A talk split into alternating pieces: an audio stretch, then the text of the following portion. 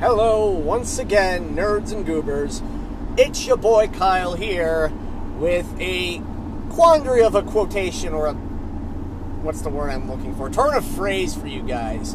I know I like to flip some words around and put them together and make them sound cool. But I've got one that I really have not managed to use uh, for this series, in which I remember cassettes quite yet. Because I haven't really had a movie that summarizes this phrase quite so well as this film. And the phrase is aged like a fine steak. Yeah, I mean, you know things that age well are wines, certain types of beer, liquor in general, uh, cheese as if it's the right kind of cheese, and I don't know. Uh, fancy food for fancy people ages well. Things that don't age well, even though it's for fancy people, ergo I've only had it twice, but I like how to turn the phrase, it's age like a fine steak. And if you need some description of what happens when a steak ages, watch a movie called Rat Race. Or don't. I don't care. But I'm describing it for you this week because it's uh, this week's movie. Rat Race is once every, I don't know, 35, 40 years or so. I'm just going to get right into a description. Hollywood comes with this grand idea to show off and showcase comedians doing funny stuff. I guess they're bits or whatever. Uh, and it entertains audiences. Now, a little bit of film history. The history of like film versus television tends to ebb and flow with time. Like sometimes, I mean, television has had the grasp on things. I mean, the golden age of television, which was covered in uh, Cats Don't Dance and other movies, uh, it went around until about 1950. Uh, that sort of changed when television made the scene and stole the screen because now, when television became widely accessible in the 50s, people were able to sit around and not leave their house and spend money at a movie theater because they just had their stuff to watch at home. They can watch Lucy on their big, enormous 12 inch screen. So Hollywood answered in the late 50s and early 60s by making what we call the epic film genre, which is big, lofty films that take like three hours to watch and several months to a year to make, which is a titanic undertaking from Hollywood. You've got big sets across the world. Uh, you, that's where you have real big movie stars. It's where you got your Tony Curtises and your uh, Elizabeth Taylors. Eh, you got big stars to star in big films, like your Ben Hurs, Great Races, and Ben Hurs. It's so big it did Ten Commandments. There's a big one. Um, these were all dramatic epics or high concept uh, comedies, pie in the face gags. Like that's what Great Race did. I, I watched Great Race recently, but that's a real favorite of mine. Slapstick. That's what I'm looking for. Uh, but one thing that set them all apart was uh, a film that said when all the Hollywood people said, "You know what? Let's just put everybody ever in a movie and make it three hours and just stick everyone in there at once. Uh, the result of that was Mad Monster Party. That only came out to an hour and a half. But then with real comedians, surprise twist there, they made a little big jaunt called It's a Mad, Mad, Mad, Mad World, which was just every comedian worth their salt, big screen, small screen. If they were still alive it, between 1963 and 1968, it was one of those two years when it came out, they found their way into this movie, if only for five seconds. But the plot of the film was a bunch of the big celebrities at the time, including like Bobby Hackett, Buddy Hackett, Mickey Rooney, Jonathan Winters, Ethel Merman, who you may remember from Rudolph and Frosty. It, Phil Silver, well, Phil Silver's one of the main character, but he shows up eventually. But like Sid Caesar, they all um, see Jimmy Durante die and announce that a bunch of money has been left someplace across the country. And everyone goes on this mad chase where they encounter other celebrities who are left in and pushed out of the fold to get to this treasure buried underground. And it's just fantastic and screwball and goes all around the country. A plane flies through a billboard. It's pretty nifty. And it was a good, legendary comedy of its time. It still kind of holds up today. Now, let's flash forward to the turn of the century, turn of the millennium, the year 2000. Uh, uh, a bunch of robots in a boardroom said, you know what? Let's do that again. Let's get all the celebrities, comedians worth their salt to show up in a movie about chasing money across the country, and we're going to have a good time with it. So they high fived, sucked each other off as boardroom executives, the people that are behind this film Rat Race, are wont to do, and said, All right, let's do this thing. And they gathered as many celebrities as they could that were relevant at the time. But the different oh, oh by the way, history of television and film. Uh, I skipped a bunch of time. Okay, so um, the '60s had the epic film genre. Then we got All the Family, Archie Bunker in the '70s, which revolutionized the sitcom. So that got people back over there. Um, then they got really technological, big budget blockbuster films that defined the 80s, and we had John Frickin' Hughes and they really played off to white privilege and just awful people because everything was awful in the 80s. That is a good idea for a podcast I should start sometime, just how awful the 80s were. But everything was awful in the 80s. Television took a back seat. Um, then we had the 90s, which were pretty nifty. Uh, they really started leaning in on children's films. That was when we had the animation bonanza of Disney and everybody else, which is where we got all those films that I've talked about already. Uh, television, had also animation and stuff, but uh, there was Pulp Fiction, so Tarantino just really art housey, amazing films, and also Forrest Gump happened. Uh, dr- dramatic stuff. Steven Spielberg, all the 80s names started taking their dramatic turns, except for, of course, John Hughes, who did his own thing until he died. Uh, 2000s, everything was terrible, uh, but we started getting cable TV shows. Yeah.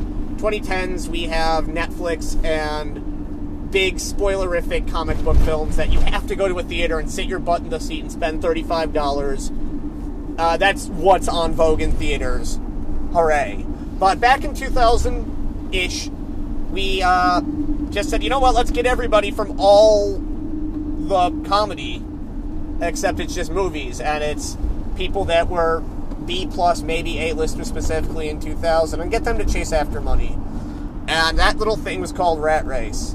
Um, really, it's a plot of everybody doing all that stuff, chasing money, except it's only over like 300 miles. But they find a way to make all of their shots taking place in the desert last an hour and a half because nobody wants to watch a three hour movie unless everybody's in it. And, dear audience, I assure you, not everybody was in it. Um, it came out on cassette after something happened because it came out in the summer of 2001 came out about six months later on cassette after certain things hap- had happened that demonstrate, my friends, this film ages like a fine steak.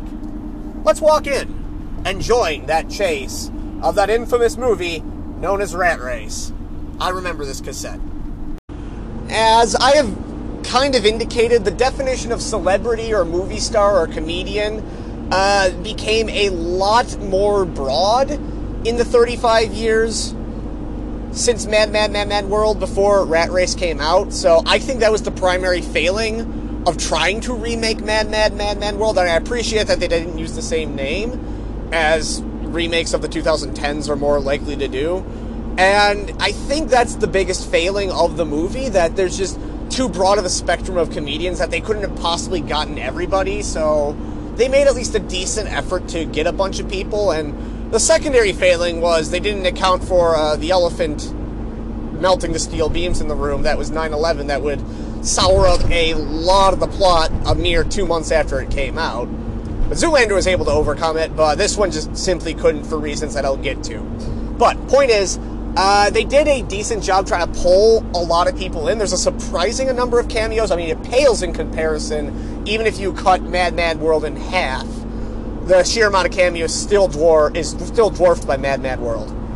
But um, the movie starts basically with six people getting six magical coins that forces them to meet John Cleese. Now, I'm doing this film very early in the year 2019, dear audience, to give you some little hints on things that might be coming in the next year. Uh, I'm just gonna go ahead and list the six people that have their coins. I won't know everybody. I don't even know who's in the who's the secondary cast members are, but I'm going to go with the six that are primary and we know the best. First, we have Rowan Atkinson, who was probably the most famous person in that movie at the time, best known for it to Americans as being Mr. Bean, which he had come off the movie Bean in 1997. So he's still pretty well known, pretty well liked. I think he was a lot better in Blackadder in the 80s, but that is a very British, very dry sort of thing. I can't roll my R's right now. I have not had enough water. Uh, but he's there as a narcoleptic Argentinian who uh, gets the coin. Uh, we'll get to the scene where they all meet, but I'm just listing the, the big six and their partners in crime. Uh, second was Seth Green, who you may have known from Josie and the Pussycats. Uh, he was an up and comer, and he had a pretty good career afterwards. Uh, if you count Robot Chicken as a good career, and if you count Family Guy as a good career, but if you do, dear audience, he's doing all right. Uh, he gets a coin with his brother, who I don't remember who he is, but for our for plot purposes, it'll be the Seth Green plot. Uh, next, we had Jon Lovitz, who showed up somewhere in The Wedding Singer, and he and his he's a family guy in that, as opposed to the son and family guy, who was Seth Green, who I already mentioned. Uh, he and his is a vacationing family. By the way, this all takes place in a Vegas casino, so the opening of the film is just them getting these mysterious coins by doing stuff. Uh, Seth Green's a con artist. R- Rowan Atkinson just they don't explain his story, and that's the joke. Um, Jon Lovitz just gets it because he's getting away from his family and two horrible children. Uh, next, we have Whoopi Goldberg's daughter, who I don't remember, but Whoopi Goldberg is involved because Whoopi Goldberg's daughter, who I will just call Kamala Harris, uh, I feel really bad for not knowing that one because she was actually pretty funny. Uh, she gets the coin, uh, meeting with her estranged mother, who is Whoopi Goldberg. Uh, that will be the Whoopi Goldberg clock when we get to that because they are tied at the hip together. Then we have, oh, it's getting tough and obscure here. Then there was Breckin Meyer, who you will later get to know as Jon Fatty Arbuckle in the Garfield movies. Oh boy, oh boy, wow, we Also in Josie and the Pussycats, I think. We'll get to that. Um, he is there on his own as a single guy, there for a bachelor party for his friends who don't even appear in the film because, hey, they couldn't even get cameos for people to appear in one frickin' scene. Uh, he gets one. And finally, we have Cuba Gooding Jr., who, with dear readers, audience, I wouldn't be surprised if you knew from anything else, because I certainly don't. But he's around. Uh, he's a pilot who is just flying through and gets a coin while he's waiting in the casino. So they are our big six, and they all get coins that leads them to meet with eccentric billionaire John Cleese, who is from Monty Python and the Swan Princess films. And by the Swan Princess films, I just mean the first one. Uh, they all he has announced that he has hidden 2.2 million dollars in unmarked non-sequential bills and pinky rings in a locker in Silver City, New Mexico, which is 300 miles from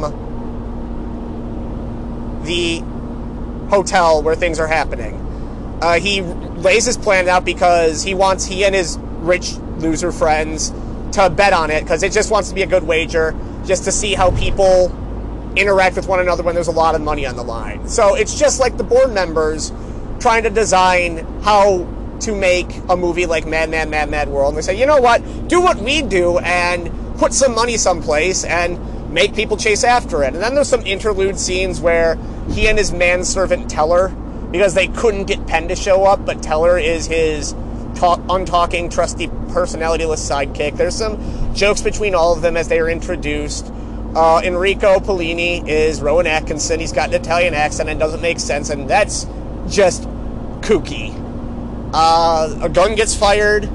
They don't understand, but then slowly but surely they leave the big hotel room, and timeless tune "Who Let the Dogs Out" plays as they all run out of a run down a staircase and go on their merry way in their own separate ways. Uh, there are several interluding scenes where John Cleese and pals are betting on what's going on because it's a big betting game. Everyone's betting on which of the six are going to do that. They, they're pulling odds. Uh, when they're having intermissions between stories, they just show them betting on Pepto Bismol and hookers and blow and, you know, usual rich people in Vegas sort of stuff. For simplicity's sake, I'm probably going to break down stories person by person rather than chronologically after something happens. But uh, yeah, let's just see how people go about their adventures and who they meet along the way because that's really what adventures are about, as I have said many times before and will, ironically, again. So, another major failing in comparison to Mad World, which I'm just going to call it Mad World from here on. I know there's four Mads. You all know there's four Mads. We're on the same page here. But another major failing is Rat Race never really has the characters interact except at the beginning and the end. It's essentially six different stories that make for six different kind of comedies that star six different stars that they could make vehicles off of, but none of them really wanted to go full measure on that, so it's not so much a half measure as a one sixth measure times six. And then with kind of a bookends that resemble a coherent plot that drives everything together. But yeah, it's six different stories, and I'll probably just break them down piece by piece. Each one of them kind of has two acts. Like everyone gets two big scenes uh, as they go make the long and treacherous journey for like 300 miles between Vegas and some place in New Mexico. Right. Uh, for the sake of putting the plot together and making it so everyone doesn't fly down there, I'll start with the plot that involves knocking the planes out because, hey, air travel and attacks on it thereof are hunky dory in at least the summer of 2001. That is Seth Green's story. Seth Green and his brother, whose name is Dwayne, and I don't know who the actor is, are con artists that uh, do stuff. Uh, the movie starts with them knocking, uh, falling down a staircase, but then a lawyer sees them and they freak out, and so they just keep cool by pulling coins out of slot machines and they get the magic coin.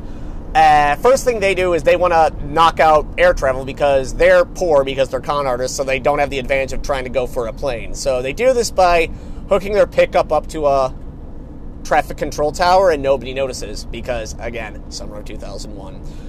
Uh, and there's this pretty da- funny scene, actually, where they got the rotating thing and it starts playing Hall of the Mountain King, which is songs that play when things get absolutely zany. Uh, but there's also a remix of it that shows up in a lot of holiday movie trailers. It just tra- mo- comedies where things just go wrong physically. It's a great song to have play over the trailer, but Rat Race had the audacity to play it during the scene in their movie where uh, they hook a cable up to a air control tower to knock it down, but it starts rotating again because it's a dinky little car and doesn't have the torque. It gets pulled up instead, and everyone's freaking out. The guy has a tongue piercing, which means he can't say any coherent words.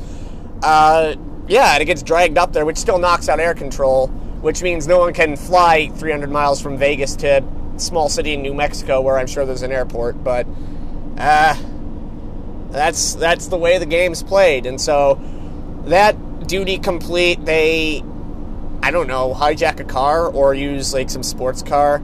Uh, heteronormativity rears its ugly head as they make their way to Silver City somehow. There's this lady in a Corvette or a Trans Am or something. I don't know. I don't know cars. I drive a truck and eh, it's more of a van really, but I don't know cars. So I think it's a Trans Am, but it's got this apparently hot chick and it starts playing the I Believe in Milk Mold song. And whenever she shows up, they do that, and they, they start showing off, and I think they crash a car. Um, I don't know what happens. I don't care what happens. Their entire purpose was, holy shit, we got Seth Green who is probably next to Rowan Atkinson, the hottest commodity at the time, because, hey, he was in Austin Powers, which apparently was relevant in 2001. So that's uh, their story. I, I don't think I'm missing anything. Next in line. Uh, next, we'll go to uh, Whoopi Goldberg and her daughter, who, uh, this is rare for me, but I seriously IMDb'd Rat Race just to see who the daughter was and see if it was anyone important. But the daughter was Lanei Chapman, uh, might be Lene Chapman, but she was she's pretty good. I I don't know her from anything else, but uh, I hope she's doing well wherever she may be. I also didn't mention anything Whoopi Goldberg was in because she's already appeared on. I remember this cassette in the Pagemaster, so eh. I mean, she's cameos in the Little Rascals movie. If we want to like say, oh, here's something I might review this year, I don't see why I wouldn't. So there she is. But uh, I feel like a lot of these are somebody famous and then somebody that might be an up and comer, and then they whiffed on all six of them. So, hey, Lene Chapman, hope you're doing well, but I'm probably going to be mostly referring to Whoopi Goldberg. So, Whoopi Goldberg is the mother of an estranged, successful, the estranged mother who like gave up their kid for adoption, and the, the the kid went on to become a successful author or lawyer or something. But she's very successful, um, and didn't care about the magic coin.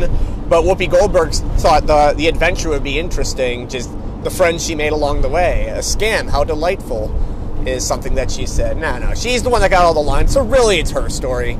But yeah, so she meets her daughter at the hotel. They get the coin, and they go on their merry way. Reluctant as the daughter is, uh, they just take a car because uh, air travel goes down. So they just hop in the, the daughter's vehicle and they, they chat about life. And she's wondering why you gave me up. And there's kind of wings. Why do I keep calling beaches wings? I, I don't know. But it's like Beaches moments, girl power, all that crap. Uh, then they, Whoopi Goldberg or some, one of the two of them thinks there's a shortcut. And they go in that shortcut, and of course they get lost because Rat Race is all about dead comedy tropes. Uh, but along the way, they see a strange woman on the side of the road selling animals. This woman, by the way, is award winner Kathy Bates. Well, and to be fair, Whoopi Goldberg is also an Academy Award winner and is pretty damn close to an EGOT. So here's hoping Whoopi Goldberg. But yeah, there's the most talent, for, according to people that vote in entertainment industry uh, two of them around the screen at that point, which is pretty spectacular, I guess. Uh, she tries to sell him a squirrel. Uh, the young, the, the the daughter gets pissed off and says, "Absolutely not." And Kathy Bates says, "Oh, don't worry about it. I'll give you a shortcut." And she gives him a shortcut. And probably best scene in the movie is the shortcut once again fails, but it sends them off a cliff, but the cliff warns them that they should have bought a squirrel. They drive off this cliff in their car and land on a giant pile of cars with uh, several dead drivers and skeletons that pop out of windows, and they have the cute little bags. Like, Kathy Bates, once again, has killed several people before the events of this movie. So they're stuck there, but they get out, but as fortune and providence would have it, and they have to have some other funny scene uh, they are wandering through the alkali flats of the, uh, I guess, Las Vegas desert. I don't think they're in New Mexico yet, but uh, they find, as stuff that often happens in alkali bismuth flats, you get uh, somebody testing a rocket car because, you know, that was relevant in 2001. They're trying to that was just like a really 90s thing. Rocket cars trying to break the sound, the the land speed record.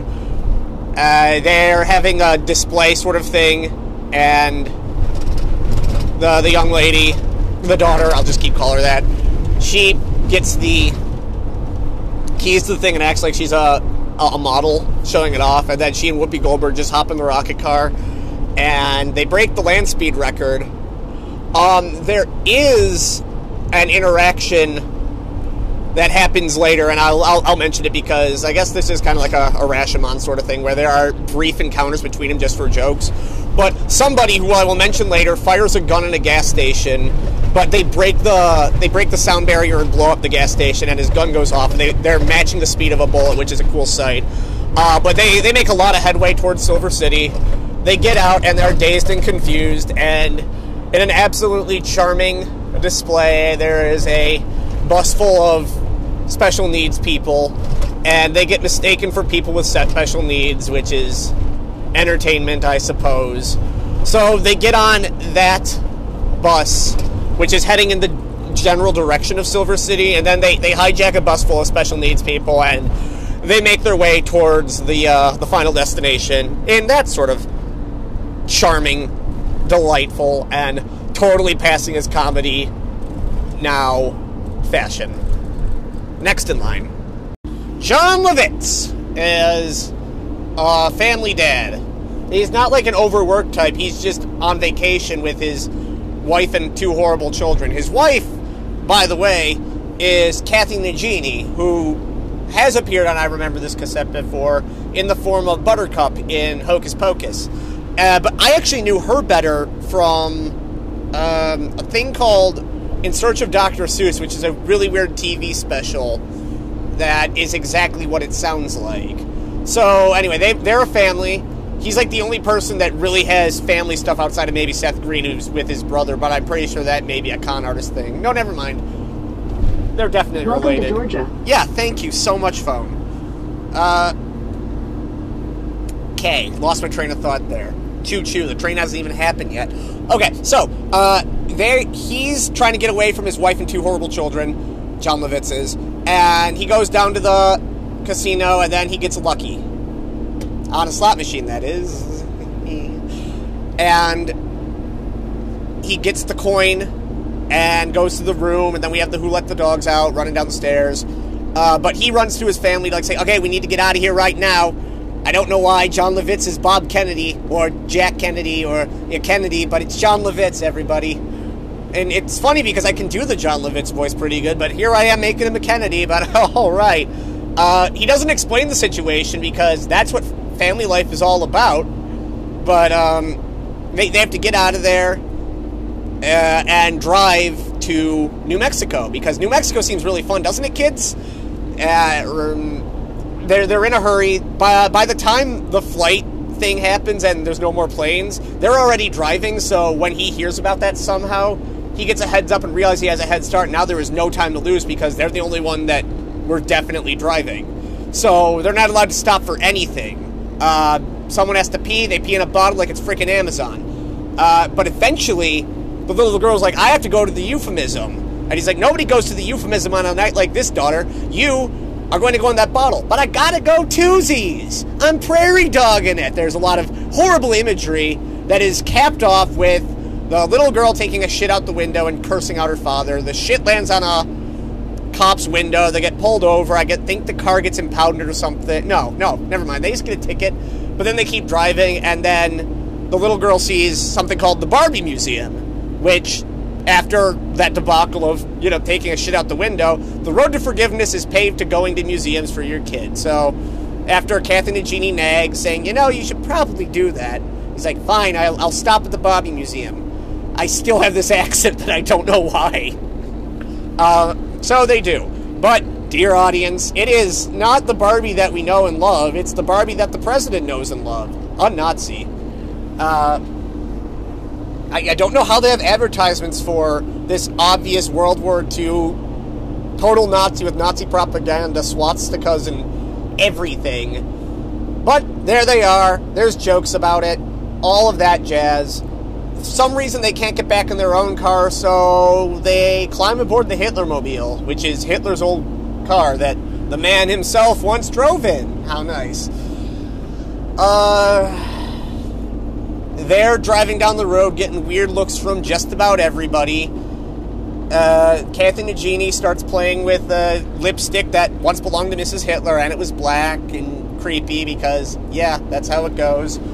Uh, there's a cigarette lighter that they were commenting on, I, and all these things, as fate, providence, and the plot would have it, uh, because he gives a funny look to a lady on a motorcycle they get ridden off the road and crash into what is either a World War II veterans convention or a Holocaust survivors convention, but I'm pretty sure it's not that one because, yeah, while they make some dark humor on that one, that's a bit really dark for even a Zucker brother, who, by the way, this was directed by one of the Zucker brothers, but not both of them. They are best known for Airplane, Ruthless People, Naked Gun, Top Secret, and after this movie, they reconvened and made a movie that shall remain nameless forevermore. But, uh, yeah, I feel like even though they're going all the way with the Hitler stuff, because he's got, uh, he smudged the black lipstick to give him the Charlie Chaplin mustache.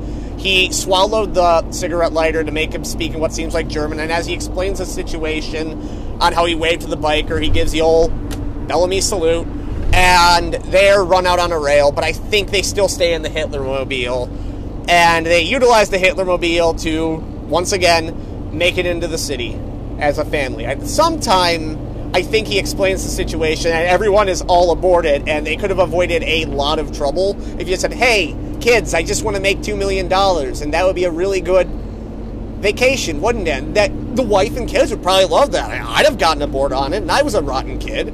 So, hey, you could have saved a lot of trouble, but we would have been spared so many hilarious jokes. But that's the way things go in this old rat race of a film. Next in line, uh, we'll go with Cuba Gooding Jr. next, uh, since we're kind of running out of people. By that I mean we've done three and there's three left, so that enters the back half of our motley crew. So, Cuba Gooding Jr. is currently the most hated man in the sports world right now because he was a referee that botched a call. And for those who aren't aware, Las Vegas, until fairly recently, didn't have any major sporting teams. They definitely didn't in 2001. So, for the most hated man in sports, who cause a lot of people to lose their bets and then immediately go to the gamblingest place on earth, raises several questions. But hey, you get a lot of jokes out of it, and that's what it's really all about in this comedy among comedies that is Rat Race. So he gets there. Uh, the movie starts with him taking a taxi over, um, and they're talking over the sports radio, and the taxi cabs guy's talking about just how bad that whole thing was, Now he lost so much money. And um, when he gets out of the taxi and goes into the hotel, uh, the other taxi driver says to the first one, "You know that guy was? That was that was the bonehead who made the play." And he goes, "What?" And then we have all the first stuff in the movie. He's just uh, he gets a coin while he's sitting at the bar while people are mad at him and TV's explaining who he is. Somewhere in the middle of it all, this drunken stupor, he gets a pilot costume disguise and uh, then when they have the Who Let the Dogs Out staircase moment, he rushes into a, a, taxi, and it's the same guy. He says, "Oh, it's so nice to see you," and he just gives an evil grin, and makes him go back in time and revisit Christmas for a bit. But uh, no, he just he he starts giving the ride. The taxi driver acts like he doesn't know what's going on. Says, "Oh no, I'll give you a shortcut. After all, you're my very best friend. If you think it's a bad idea, why don't we flip a coin?" And then, because uh, it was about a coin flip and he, he reveals that he hated him all along and dumps him in the middle of a desert with nothing but his clothes and his name, which he tells should, who you should forget. Uh, he ends up going to a gas station, not the same gas station that we saw later in the movie, but earlier in the podcast, but later in the podcast. Uh, it's a bus stop. So he's over there, and the bus driver comes into the bathroom while he's in the bathroom, and he uses his ungodly charisma points to convince him that there's he has a wife. Laughable concept. That who is currently having a baby. Oh wait, no, that's where he gets the costume. Never mind. He was ta- he got all his clothes taken away by the guy, but he he takes the bus driver's outfit to convince like he needs all this because the wife's having a baby. And then he leaves to say he's gonna go help his wife have the baby, but in actuality, it's to commandeer the bus. I just noticed how much of this movie just consists of stealing automobiles. They should have just called this movie Grand Theft Auto, the movie. Because Grand Theft Auto, in 2001, dear audiences, was just getting its big comeback with GTA 3. There's your little video game factoid of the month or two. But yeah, no, he, he commandeers another vehicle. This time it's a bus. And he talks to, uh, the lovely red-haired woman who just like says, "Oh, he's the new bus driver. It's nice to meet you. Hi, this is Owen. I think his name is. Say hello, ladies. Hello, ladies. Yeah, it's um, it is a I Love Lucy convention. How delightful! Because you know, there's if there's ever been a celebrity impersonation to do, and I, I mean, I'm not big on celebrity impersonators, but I know, I know some. Some connect on the show. But I Love Lucy is definitely a relevant one in 2001. Point is, there's a bus full of I Love Lucy's, and Cuba Gooding Jr. is driving this bus. He, um, things are going all right until one of the Lucys who smoke. Oh, there's a there's a charming joke about cross dressing and having a dick, because again, colorful humor that flied really well in 2001, despite not many things flying well in 2001. Uh. Right. He. Uh, one of the Lucys is smoking a cigarette and throws it out the window, and then it goes out and lands in the other Lucy's wig. Uh, when I was talking about Polar Express last month, I remember the ticket flying out, landing in someone's hair. I think I was thinking of this. But point is, the hair gets set on fire. And there is they put it out with soap and water, and it plays the I Love Lucy's theme while soap and smoke and fire and bodies are coming out of the bus.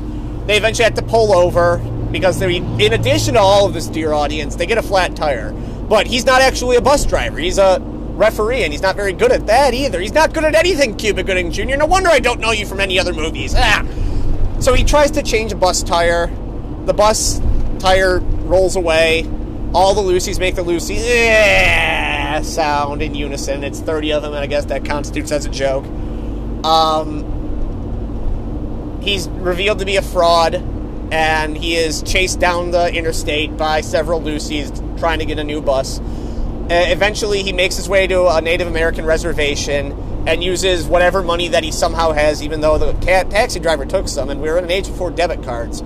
He uses what he has to commandeer a horse because uh, the the convention was held either in Silver City or Albuquerque or Gallup or some other place near Silver City. So he rides a horse into town. And that's how he gets to Silver City. Yep. That's Cuba Gooding Jr. Next in line, Breckin Meyer is next up on the list. Uh, he who let that during who let the dogs out. I don't think he's even there going down the stairs because he doesn't give a hoot or a care. Um, he says, No, I've got a good life being a single guy whose friends were all getting married. Why should I bother going on this adventure? I'm milk toast. And he throws his key in the garbage and just sits down and reads a book. Then the Seth Green incident happens, and all the planes go down. Um, and he's going, Hey, well, what do you know? those people are really in for a shit show. And while he's reading the book, he sees a lovely woman reading a book as well. I think it's the same book. Uh, this woman is played by Amy Smart, who I don't know from anything else, but I distinctly know she was in this. And they, she, they, they strike up a conversation, and he offers to buy the lovely lady a drink because heteronormativity rears its ugly head. Uh, she says, "No, I gotta fly," and he says. Uh, didn't you hear all the all the flights are down? She explains, oh no, I'm I'm a helicopter pilot. Our rules are different, I guess, because I guess if you're a helicopter pilot, air traffic control is unnecessary. But hey, you know, gotta have a plot. So he has this realization that wait, she she's a helicopter pilot and we can hang out. Everybody else can't fly, so I immediately have the advantage of being the only one who can travel by air. He jumps into a garbage can and grabs his key. And unlike Jon Lovitz to your audience, he explains the situation about the $2 million. And because they're the only ones that can fly, they can totally have this adventure. And even though she's the only one that can fly and therefore has the advantage of air travel, and could probably do some professional stuff like that. Nope, she's in for it. He, she's in. So off they go into their on their helicopter voyage and they're heading over there, but then she decides to take a shortcut, which we're batting about O for everything on this one. The shortcut is to check on her boyfriend who has a history of cheating, and lo and behold, mine friendorinos and friendorinas and friends of all genders. He's cheating. He's a cheating in an above ground pool, and Amy Smart is going to exact her revenge on his beloved pickup truck. So she throws hammers and coffee cans and paint and fire extinguishers and all sorts of mean, nasty, ugly things at him and his truck. He freaks out. Uh, she knocks him out with something and then tries to fly away, but she used up too much gas, so the helicopter crashes. So they no longer have the advantage of flight but they do have a vehicle, which is the pickup truck that they just gave the works to. So they commandeer that vehicle and drive away. But uh, that that's it for them because that was a lot of budget and a whole lot of Breckin Meyer for that movie. So he's gone for a while. But they get back to them. They're driving towards Silver City in a beat up car uh, when it runs out of gas or has a leak or something's wrong with it. So they have to stop on the desert roads. They find the only gas station in town, and Trucker McDipshit is over there. And he says, Yeah, that'll be $500 for what is clearly $2 to fix because he put like gum on it. And Amy Smart and Breckin Meyer know that they are being fleeced. And he says, Well, it's $500 or I kill you. And I'm pretty sure he. Oh no, he does pull a gun on him. Pulls a gun, spins the uh, chamber, and says, You're not being fair at all. Breckin Meyer just white milk toast, just. Well, let's be reasonable on this. Uh, and he said, Well, if God didn't want this to happen, May he strike me down right now! And then we jump back to the Whoopi Goldberg story where they're in the rocket car and they go zooming by, break the sound barrier, blow up the gas station when uh, with the sonic boom, and in surprise, the gun goes off, and you see the bullet go by a, right next to Whoopi Goldberg and friends, and I guess he learned the error of his ways and that Jesus and God are real, and in the true Christian fashion, he just fixes the fixes the car, gets it like working well enough that they can get into Silver City, and they hop in the beat up pickup truck and head on over there. And that's their story. And at this point, there's only one guy left, and uh, let's hear from him right now. I mean, next in line, wise. This leaves us, I suppose, with arguably the most famous person in the movie, certainly the top build, like he was the one they were advertising a lot, the one and only Rowan Atkinson, who, uh, they don't tell his backstory at all when they have the big convention at the beginning of the movie. He just walks in the door and he says he got this shiny coin because the renowned British Seth thespian who did friggin' Blackadder, uh, but is only known as the slapstick mastermind Mr. Bean, as walking around with a Pinocchio Italian accent. So good job. Nobody knows his background, and that's kind of the point. He says crazy stuff like it's a race. I hope I win. And when they're doing Who Let the Dogs Out, he's running down the stairs. It's a race. It's a race. Uh, he gets out the door and immediately passes out because, as I briefly mentioned earlier, he's narcoleptic. So he passes out, and thank God for Rowan Atkinson and his agent he doesn't appear for the next half of the movie, but after everybody switched cars or vehicles at least once, he wakes up, takes three steps, and is hit by an ambulance.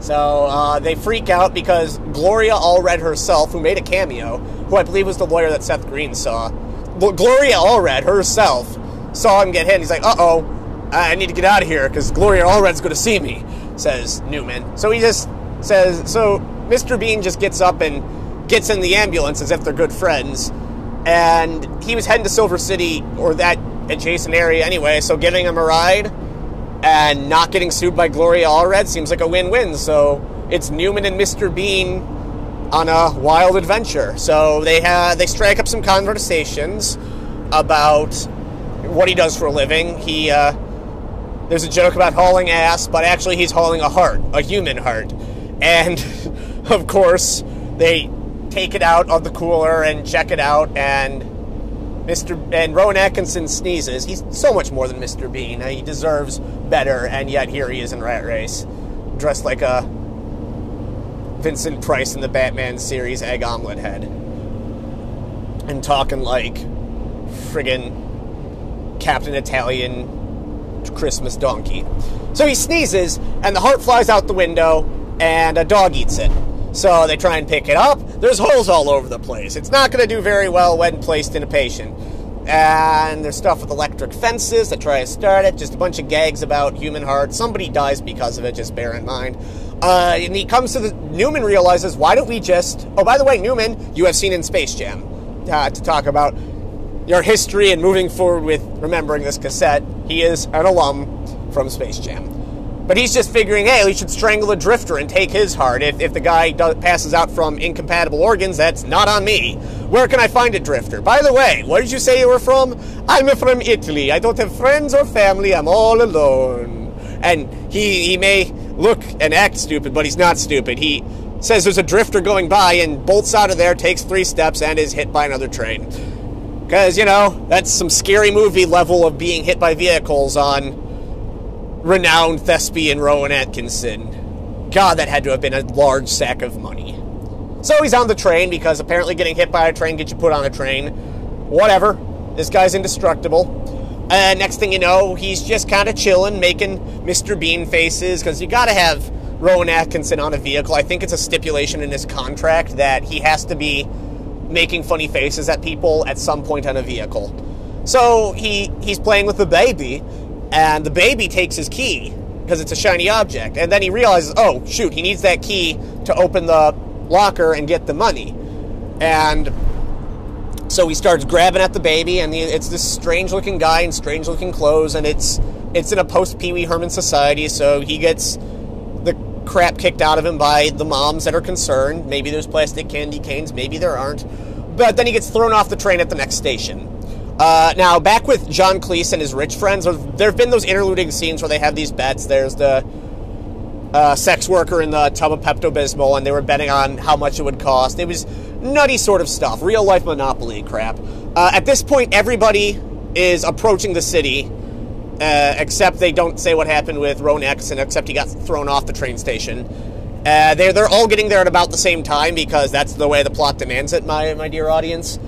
Uh, they arrive there, they get closer, they all convene at about the same time because they start recognizing each other. You've got uh, Cuba Gooding Jr. on a horse. You've got Breckin Meyer and Amy Smart in the beat up pickup truck. And you've got the Hitler mobile with the entire Lovitz clan. They're all getting there at the same time. They're fighting to get in the door, and they open the door to the locker room, and they see Rowan Atkinson standing there, key in the locker. So they think it's game over, but then they realize wait, that bitch ass is narcoleptic. The game's afoot the game's still going, and they wrestle with each other and eventually get the thing open. By the way, they jostle Rowan Atkinson. He wakes up, and everybody has a look of horror when they realize it's empty, the opposite of full. That's right. In the midst of confusion, Teller got interested in the sex worker, and they absconded with the money and are flying away to Mexico or some shit. And they all realize it, and now the chase is on after his fucking ass. And it all comes to a head because now everyone's back together. All the funny people with all their little gimmicks and stories comes to a thrilling conclusion in the next act. So, drawing another parallel to Mad World, now that the money is known, like its location, its whereabouts is known, now everyone's just kind of convening and on the screen at once. They're really doing their gimmick so much as just shouting and chasing the money, which I guess was the entire point of the movie in the first place. So now we just distill everything we've got into one last mad dash.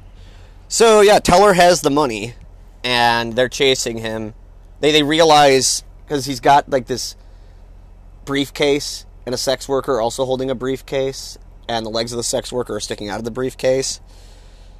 And he gets in whatever vehicle he had. John Cleese is on the case because I guess when you're rich you can teleport because somehow he's making his way to intercept them, even though he was in Vegas the entire time.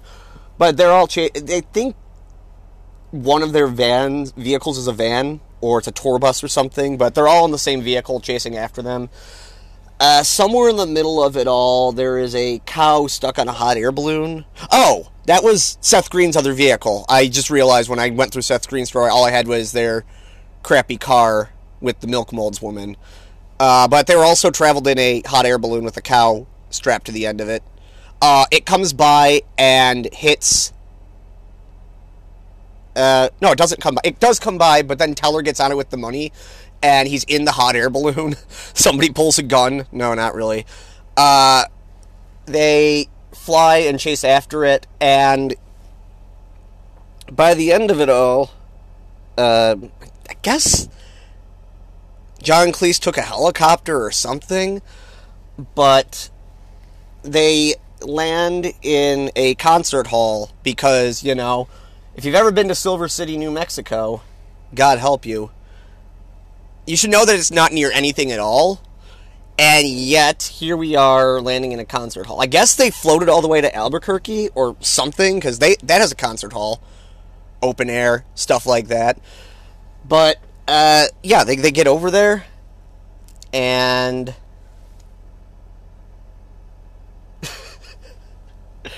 there's a show going on, and they all get on stage with with the guy there. But the, the music that's playing and the band that's on there is quickly made realized. by our entire cast of characters when one of the people shouts out loud. I believe it's Seth Green or Breckin Meyer or maybe even Jon Lovitz. But they say the best line in the movie Hey, it's Smash Mouth!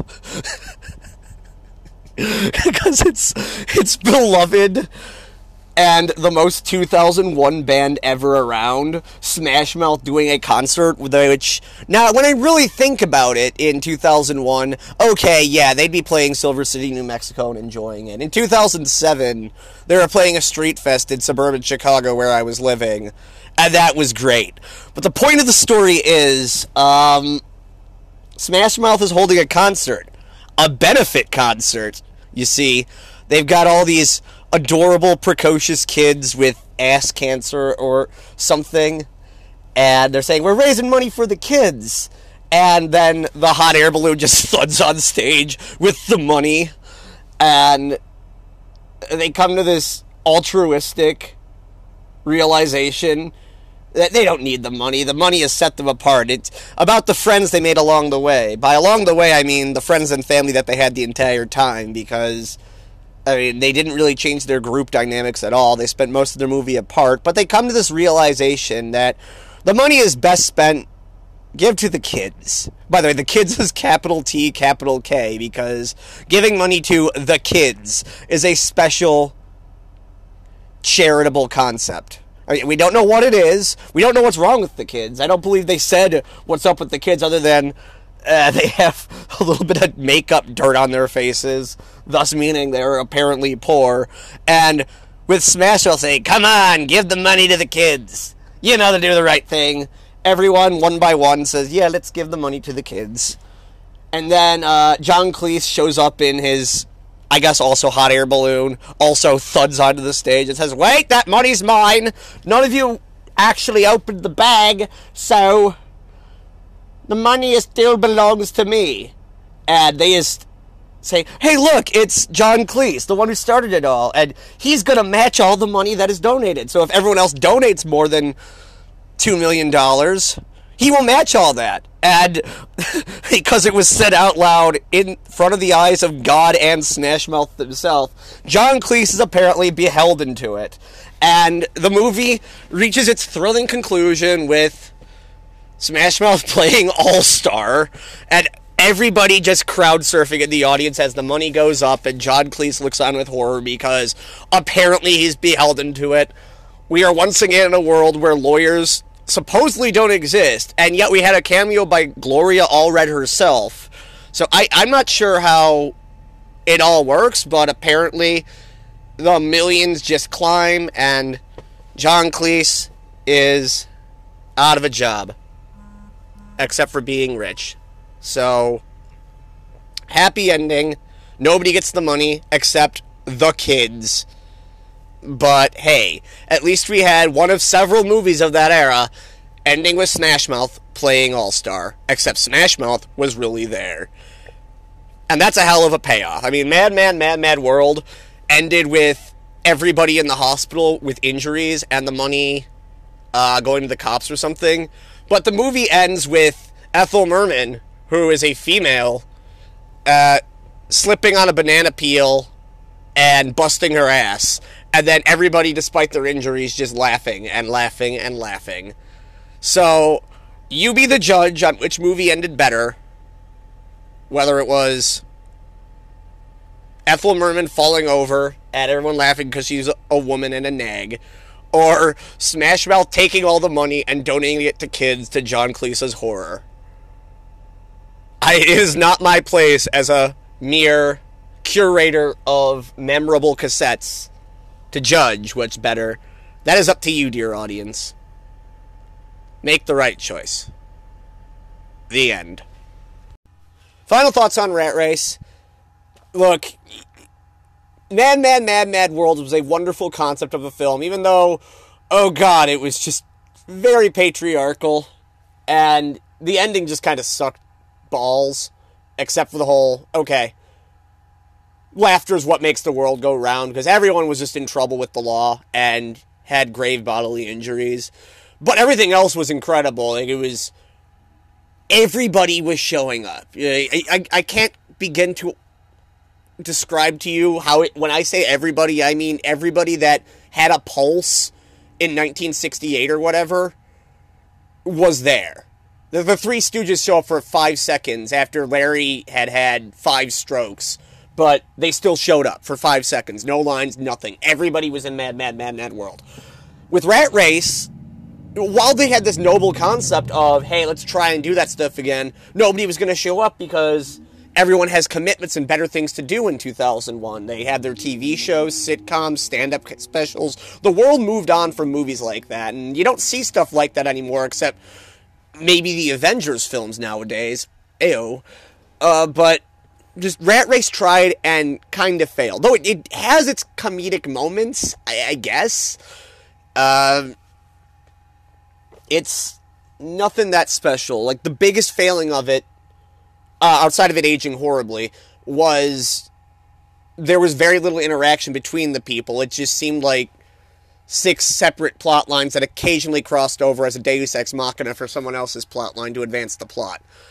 Uh, it was, hey, we're trying to remake Mad, Mad, Mad, Mad World. Uh, nobody else, you, you don't have anything else on your slate, so come on, join the fun.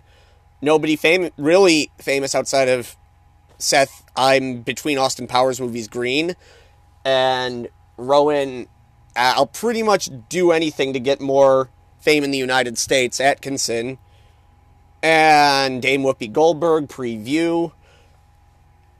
They they just kind of showed up and did their thing, whatever. And it has its funny moments again, but uh, they it proved pro- positive that they couldn't pull that stuff off anymore. Uh, the ending was so cliched. It's beautiful and wonderful. I mean, it's not something that I need to see again, even after reviewing it. Like, I think I've gotten the point across, but it just is weird. Like, I didn't know what to do. There, there, I didn't have anyone to sponsor this episode, and I had a lot of trouble just trying to figure out how to describe the movie because it's just so jaunty and all over the place. Because there's one or two scenes and then it jumps to someone else even though they're not together.